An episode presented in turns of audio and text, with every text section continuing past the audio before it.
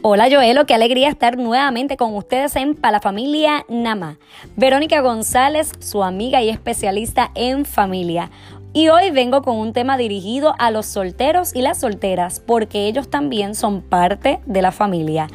Hay personas que han decidido mantenerse solteros por diferentes razones y eso no significa que están solos. Por otro lado, hay quienes están en la espera de la pareja ideal. Así que yo quiero establecer la diferencia entre estar soltero y estar solos. Estar soltero implica no tener pareja, es un estado civil.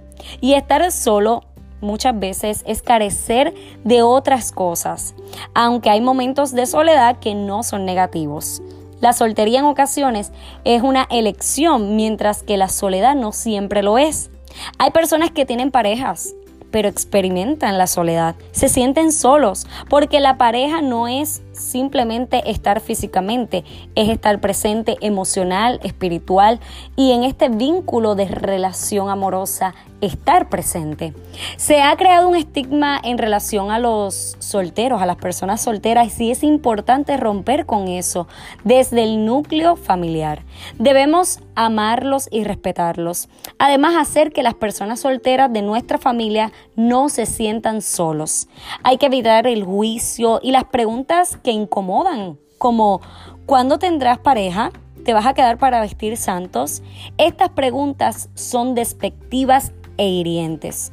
No sabes cuánto puedes lastimar y no conoces cuánto lleva esa persona orando por la ayuda idónea, esa que menciona la palabra.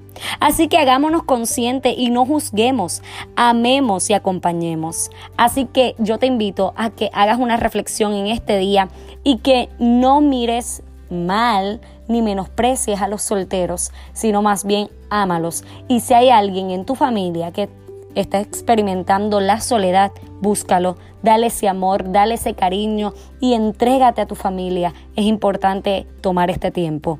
Gracias por conectarse conmigo en la estación de la familia. Les invito a que se conecten también a través de todas las plataformas digitales como Blog Siembra la Buena Semilla, a suscribirse a mi canal de YouTube, Blog Siembra la Buena Semilla, Blog con V. Para talleres, conferencias y mentorías se pueden comunicar al 787-396-2844. Dios les bendiga.